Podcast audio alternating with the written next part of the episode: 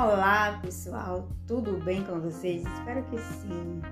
Aqui nós mais uma vez para o nosso bate-papo sobre conhecimento. Hoje, o nosso segundo podcast da série sobre a empatia.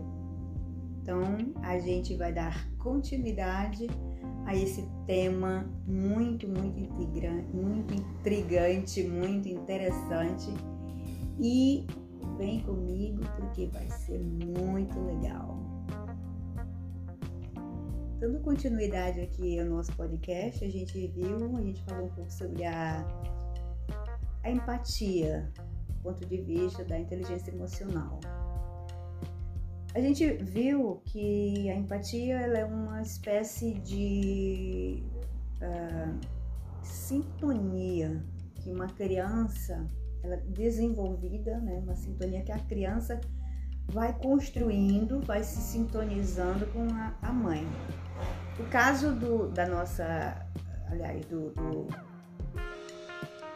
do livro, livro que menciona sem, muito a questão da mãe, o relacionamento da mãe com a criança. Eu, eu gostaria, inclusive, de, assim, é, é uma, uma ideia minha, um pensamento meu de que, por exemplo, esse relacionamento, essa sintonia da criança, não necessariamente precisa ser dela com a mãe biológica, porque a gente sabe que muitas crianças elas são criadas por pessoas que não são biologicamente né, relacionadas a elas, mas elas conseguem desenvolver sim essa sintonia, essa, essa empatia para fortificar o sentimento empático que ela vai ter, né? Ao longo da vida e vai desenvolver, porque a empatia não é assim, é uma coisa que você nasce com ela, é, é, ela vai sendo desenvolvida e a criança ela vai desenvolvendo essa sintonia, né? E ao longo da vida ela vai aprimorando a empatia com o seu semelhante, enfim. Mas a, o que é que acontece quando uma criança ela não tem uma, um relacionamento que desperta essa sintonia de uma forma, digamos assim, esperada, para que ela possa ter um comportamento realmente é, empático ao longo da vida dela. O que acontece? A partir de agora, a gente vai é, discutir essa questão da relação, o que, que acontece com a criança, porque a gente sabe que uma criança bem sintonizada na sua infância, com as pessoas que o criam, e aí eu vou estender essa questão mais amplamente, porque assim, é, ao longo da vida, da formação, principalmente na primeira infância, a criança ela não tem contato somente com a mãe biológica. É óbvio e é fato que o relacionamento dela com a mãe ele é fundamental para solidificar a empatia, mas o relacionamento dela com outras pessoas, né? Com outras pessoas ao longo da vida ali ao redor dela para fortalecer essa uh, essa, essa condição que a gente pode chamar de condição, condição, tá? Vamos ver o que, é que o livro diz aqui vou ler para vocês, para a gente poder entender melhor, o que, vocês entenderem melhor o que, eu estou querendo dizer. Muito bem. Um, aqui diz o seguinte: Sara tinha 25 anos quando deu à luz dois gêmeos, Mark e Fred. Achou que Mark se parecia mais com ela. Fred mais com o pai. Eu vou parar aqui só para dizer uma coisa, gente, que eu notei depois da leitura, li várias vezes esse subtópico e aí eu, comecei assim a perceber, né, que tudo começa com a percepção da pessoa. Viu? É, eu, eu sempre estou tocando nesse ponto de os pais ficarem atentos à sua postura, né? A importância de pai, de mãe, não é somente para criar, para você dar, dar, alimentar botar para dormir o neném, dar um banhinho, passar aquela pomadinha no bebê. Enfim, essas coisas que são de praxe. Mas olha só, aqui o termo é a Sara, ela achou que Mark se parecia mais com ela e que Fred parecia com o pai. Então, nesse momento, esta mãe, essa mãe, ela, ela já sentenciou, sentenciou os dois filhos a um comportamento que ela vai ter com os dois a partir de uma, de uma percepção dela. É preciso a gente ter cuidado, não é verdade? Olha, vamos continuar. Essa percepção pode ter sido a semente de uma reveladora, mas sutil diferença na maneira como ela lidou com cada um dos meninos. Então ela achou que, que um parecia com ela, o outro parecia com o pai, e aí ela passou a ter um comportamento diferente com cada um dos meninos. Quando eles tinham apenas três meses, Sara muitas vezes tentava atrair o olhar de Fred. E quando ele virava o rosto, ela tentava de novo. Fred reagia dando-lhe mais enfaticamente as costas. Assim que ela olhava para o outro lado, ele tornava a olhar para ela. E o esconde-esconde recomeçava, muitas vezes deixando Fred em prantos. Mas com Mark, Sara nunca tentava estabelecer contato ocular como fazia com Fred. Ao contrário, Mark podia romper este contato quando quisesse, que ela não insistia. Então, ela teve a sua. Ela idealizou né, a proximidade com os filhos e ela passou então a ter realmente um comportamento diferenciado com cada um deles. Um ato pequeno, mas revelador. Um ano depois, Fred era visivelmente mais medroso e dependente do que Mark. Uma das maneiras como demonstrava esse medo era evitando olhar nos olhos de outras pessoas, como fizera com a mãe aos três meses, baixando e desviando o rosto. Por outro lado, olhava direto nos olhos dos outros. Quando queria romper o contato, virava ligeiramente a cabeça para cima e para o lado, com um sorriso cativante. Que lindo! Que lindo para ele, né? Os gêmeos e a mãe foram minuciosamente observados quando participaram da pesquisa de Daniel Stern um psiquiatra, então na Faculdade de Medicina da Universidade Cornell.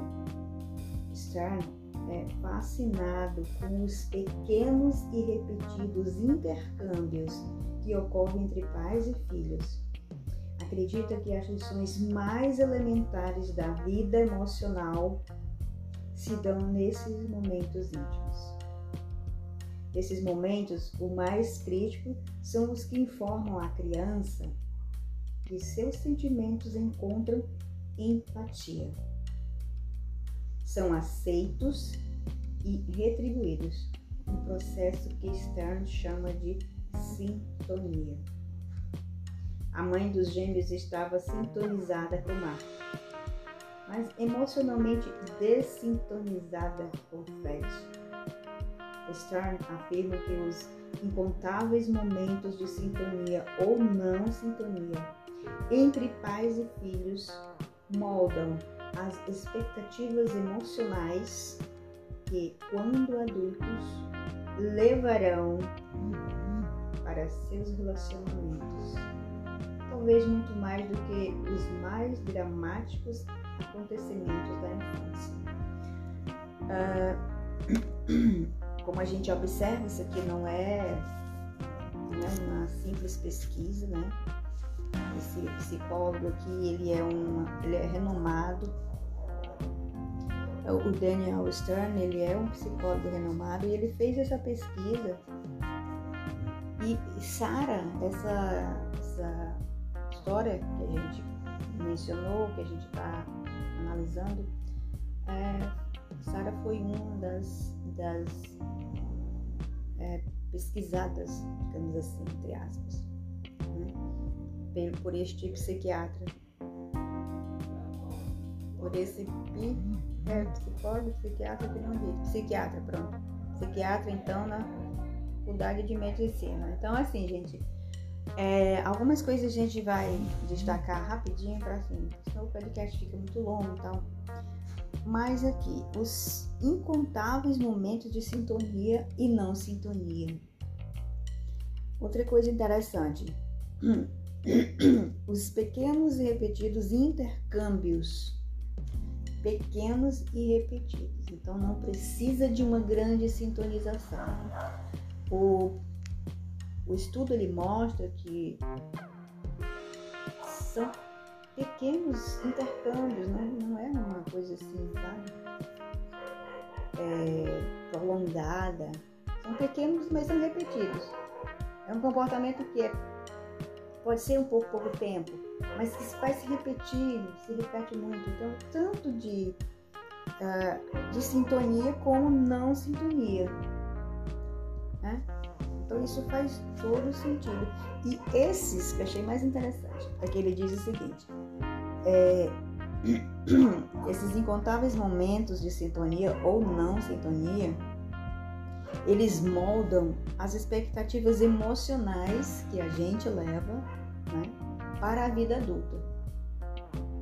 E esses pequenos ou incontáveis momentos de sintonia, eles talvez tenham muito mais eles são muito mais importantes para moldar a nossa emoção, a nossa relação com as emoções, muito mais do que dramáticos acontecimentos. Então, muitas vezes a gente fica preocupado e as, a gente e as pessoas ficam preocupadas com determinados acontecimentos, comportamentos e achando que aquele comportamento ali ele é um, vai traumatizar a criança, vai para o resto da vida. Isso pode acontecer, sim, ó, acontece.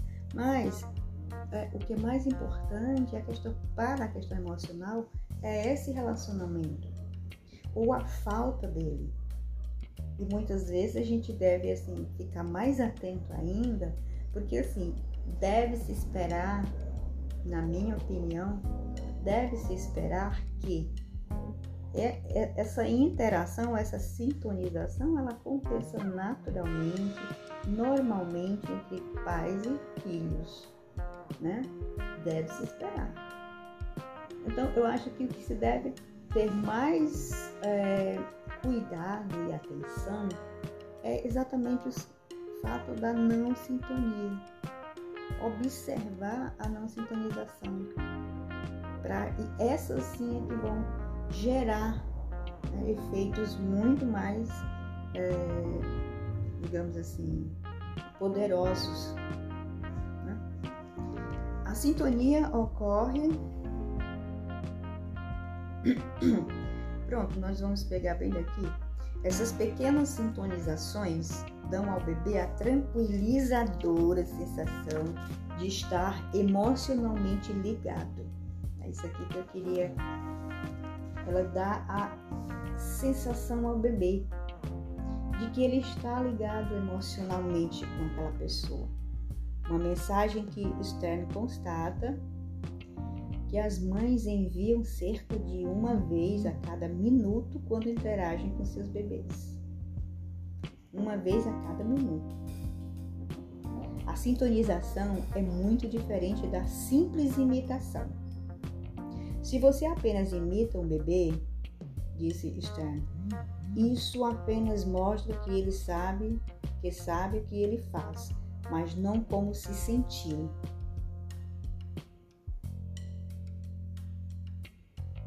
Para que ele saiba que você sente como ele se sente, é preciso reproduzir os sentimentos íntimos dele de outra forma. Aí o bebê sabe que foi entendido. Não é só você imitar, é você mostrar que você sabe que ele sentiu. O amor físico é talvez coisa mais próxima na vida adulta dessa íntima sintonização entre o bebê e a mãe, o amor físico. E aí aqui, gente, a gente e aqui, pessoal, a gente toca no ponto exatamente onde a gente queria chegar, né? De que a ausência dessa sintonização pode ter uma, um resultado, se refletir mais na frente nas formas de relacionamento entre as pessoas. Por que, que certas pessoas são frias? Né? Por que, que uma pessoa ela é super educada, ela é uma pessoa boa, a gente vê que ela é uma pessoa boa, ela não tem nenhum desvio emocional sério, ou supostamente não teve, mas é aquela pessoa fechada que não consegue demonstrar o que sente. Embora ela esteja sentindo, mas ela não consegue demonstrar, né? O amor físico, escreve Stern, envolve a experiência de sentir o estado subjetivo do outro. Isso é aquela famosa intimidade, né? As pessoas, os casais, eles têm que ter intimidade. A intimidade é exatamente essa essa experiência de sentir o estado subjetivo do outro. Isso aqui é muito legal. Isso aqui é muito esclarecedor.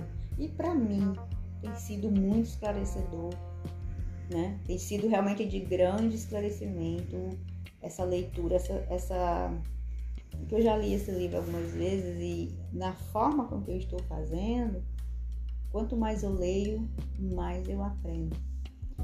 Olha, ele diz aqui experiência de sentir o estado subjetivo do outro. Desejo partilhado, intenções alinhadas e mútuos estados de excitação simultaneamente mutáveis, com os amantes respondendo um ao outro numa sincronia que exprime de forma tácita o significado da profunda relação. Essa palavra aqui é a palavra-chave, pessoal. Essa palavra tácita, a gente sempre está tá vendo, sempre está retomando, porque no relacionamento a dois, essa, essa palavra é fundamental, é essencial. Então você não precisa. Casal é, que tem sintonia, e é interessante porque quando não se tem sintonia, eu tenho que buscar exatamente na falta de sintonização que aquela pessoa teve lá no passado, né? a mãe, a pessoa que foi, a qual ela foi criada, com a qual ela foi criada. Isso vai influenciar. Vocês, os casais mais na frente, né? Você vai perceber que é, a intimidade entre duas pessoas, ela passa diretamente por essa questão, essa sintonização. Não, não é, você não precisa ficar dizendo orientando, direcionando os comportamentos. Nada pode ser mais frustrante para um casal, para um relacionamento de um casal, do que um precisar ficar de, de um, do que um precisar né, ficar indicando o que que o outro deve fazer. Agora você faz isso, agora você faz aquilo. Então, a sintonia ela vai se dar de forma tácita. Tácita a gente já viu na aula, na aula passada, no podcast passado. Desculpa, porque professor é assim mesmo, tá, gente?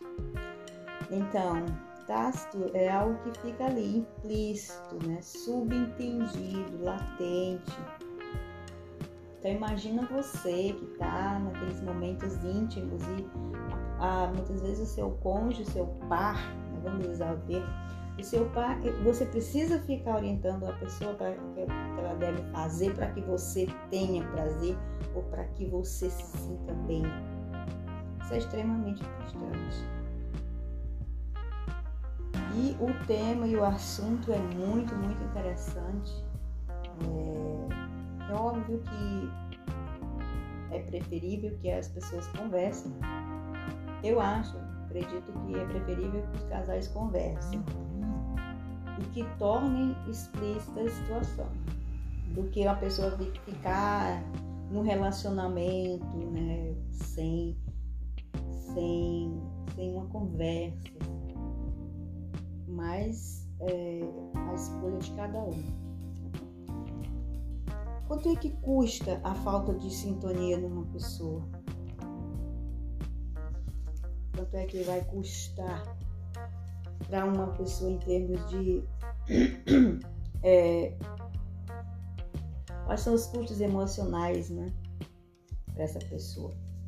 O Stern ele afirma que com essas repetidas sintonizações, o bebê começa a desenvolver o sentimento de que outras pessoas podem partilhar e partilham de seus sentimentos.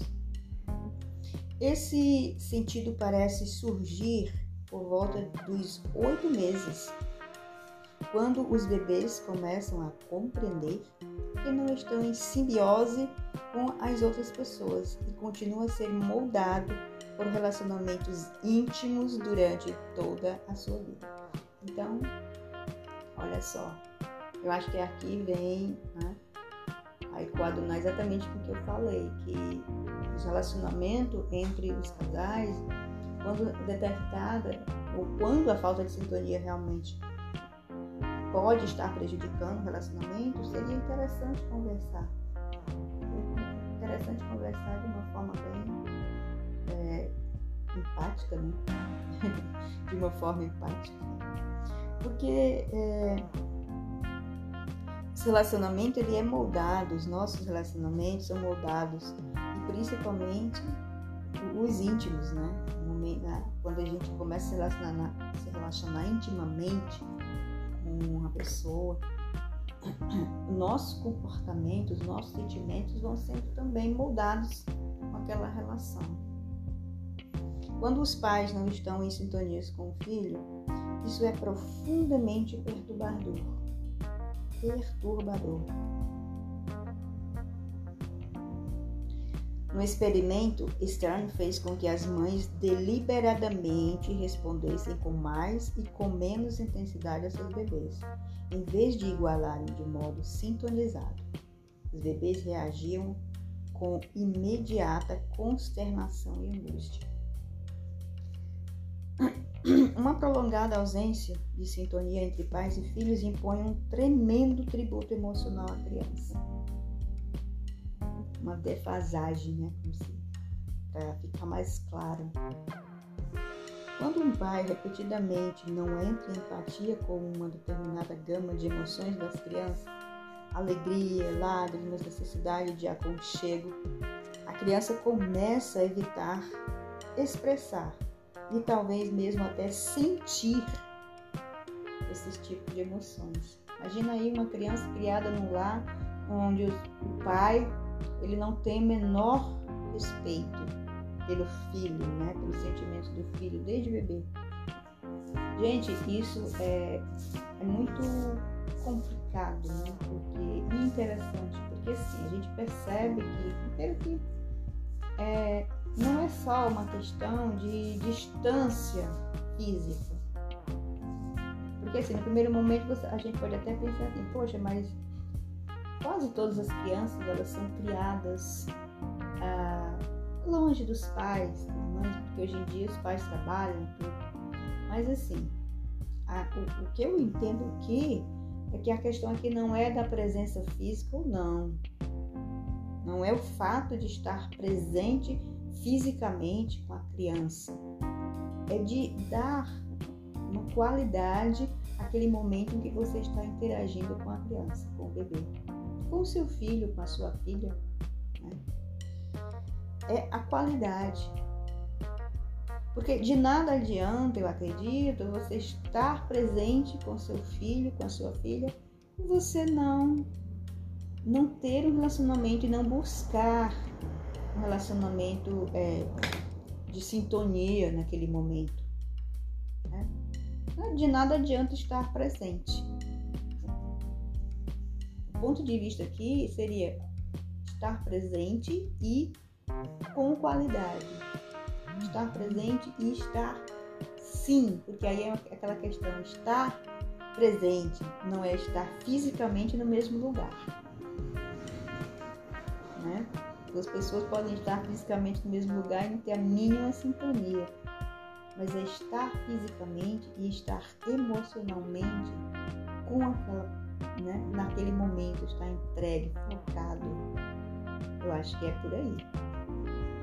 Dessa forma, presume-se presume sérias inteiras de emoções para relacionamentos íntimos podem começar a ser apagadas, apagadas do repertório, sobretudo se durante a infância esses sentimentos continuarem a ser tácita ou expressadamente desestimulados.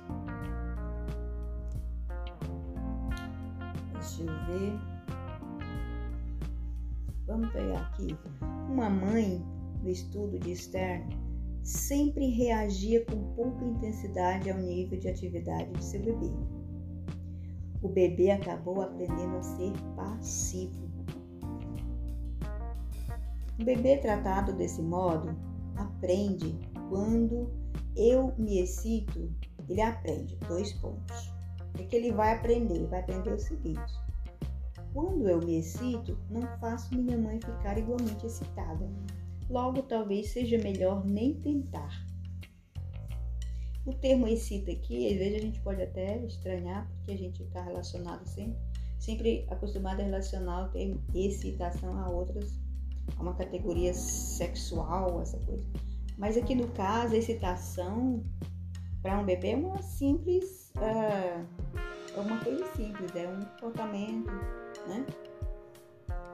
mas há esperanças no relacionamento, nos relacionamentos reparadores.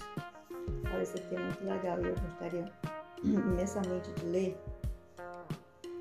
Os relacionamentos de toda a vida com amigos ou parentes, por exemplo, ou na psicoterapia, remodelaram continuamente nosso modo funcional de tê-los um equilíbrio num ponto pode ser corrigido depois. Não, desculpa. Vamos repetir. Os relacionamentos de toda a vida, com amigos ou parentes, por exemplo, ou na psicoterapia, remodelam continuamente nosso modo funcional de tê-los.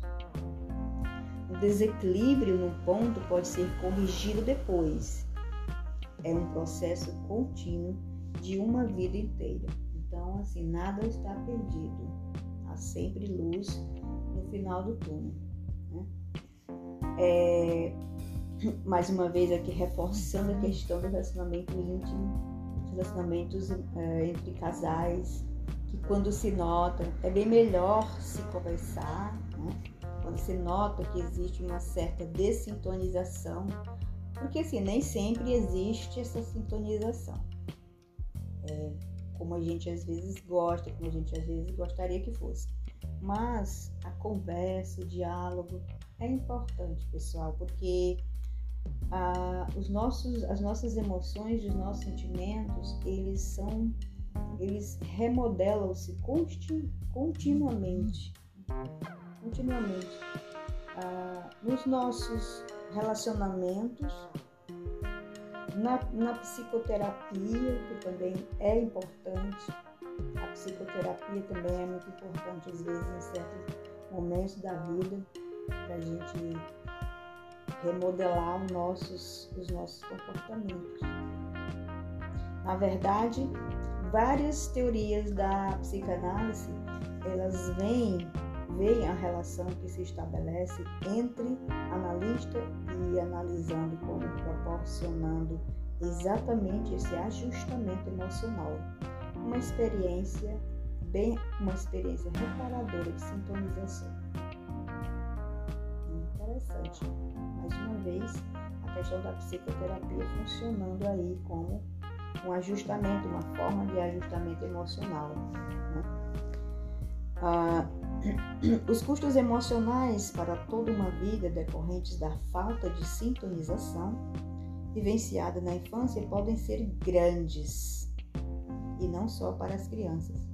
Um estudo sobre criminosos que, que praticam os crimes mais cruéis e violentos constatou que o que lhes caracterizava e os distinguia de outros criminosos e que, na infância, tinham sido mandados de uma casa de adoção para outra, ou criados em orfanatos históricos de vida que sugerem abandono emocional e poucas oportunidades de sintonização. Bom, pessoal, é... deixa, eu ver, deixa eu ver aqui. É, eu acho que a gente pode encerrar, já, já estamos aí com um podcast de 31 minutos. Mas a gente vai encerrar com essa. Fechar, inclusive fechando aqui o, o, o subtópico aqui no livro, ele diz exatamente o seguinte. Enquanto o abandono emocional parece embotar, embotar a empatia, há um resultado paradoxal. Desculpa, quando ocorre abuso emocional intenso e constante, incluindo ameaças cruéis e sádicas, humilhações e maldade pura e simples. As crianças que sofrem tais abusos podem tornar-se hiperalertas para as emoções daqueles que as cercam. O que é evidente a uma equivalente a uma vigilância pós-traumática para detectar indícios que anunciam ameaças. Essa preocupação obsessiva com os sentimentos dos outros é típica de crianças psicologicamente maltratadas e que, na idade adulta, sofrem os mercuriais altos e baixos, às vezes diagnosticados como distúrbios limites de personalidade. Muitas dessas pessoas têm o dom de sentir o que sentem os que as cercam, e é muito comum relatarem que, sofrem, que sofreram abusos emocionais na infância. Esse, esse, particularmente esse tema sobre a falta de sintonia entre os bebês, as, as mães, os pais, gera assim, é um estudo bastante interessante, muitos estudos sobre isso, eu não vou dizer agora nem dar nenhuma bibliografia de leitura para ninguém, mas, por exemplo, é, a gente sabe que distúrbios de personalidade, né, existe muita literatura sobre isso, pesquisa também, e é muito interessante, gente, a gente procurar conhecimento, né, como a gente está fazendo aqui. Nosso bate-papo sobre conhecimento, conhecimento no sentido de realmente, no sentido amplo, é, tudo que a gente fala, tudo que a gente pensa, são meios e instrumentos e mecanismos para a gente conhecer. E é isso que a gente propõe. É, a gente propõe trazer para vocês aqui através desse podcast uh, conhecimento, não julgamento, nós não estamos fazendo julgamentos, a gente está expondo o conhecimento e assim esperando que eh, essas informações, que são informações verídicas, são informações reais, são pesquisas, eh, elas tenham, elas tenham assim, uma aceitação como uma, um conhecimento que às vezes você que está me ouvindo agora não tem, e que a partir de agora você vai pensar nesses assuntos porque é isso que a gente quer, na verdade. Né? Que realmente as pessoas, todas as pessoas que ouçam os nossos podcasts, pensem sobre o que a gente está a gente está conversando aqui. Não necessariamente assumam para si, não necessariamente nós não estamos aqui uh, ditando normas nem regras de, de vida, mas nós estamos fazendo aquilo que a gente gosta, que é levar o conhecimento a todas as pessoas.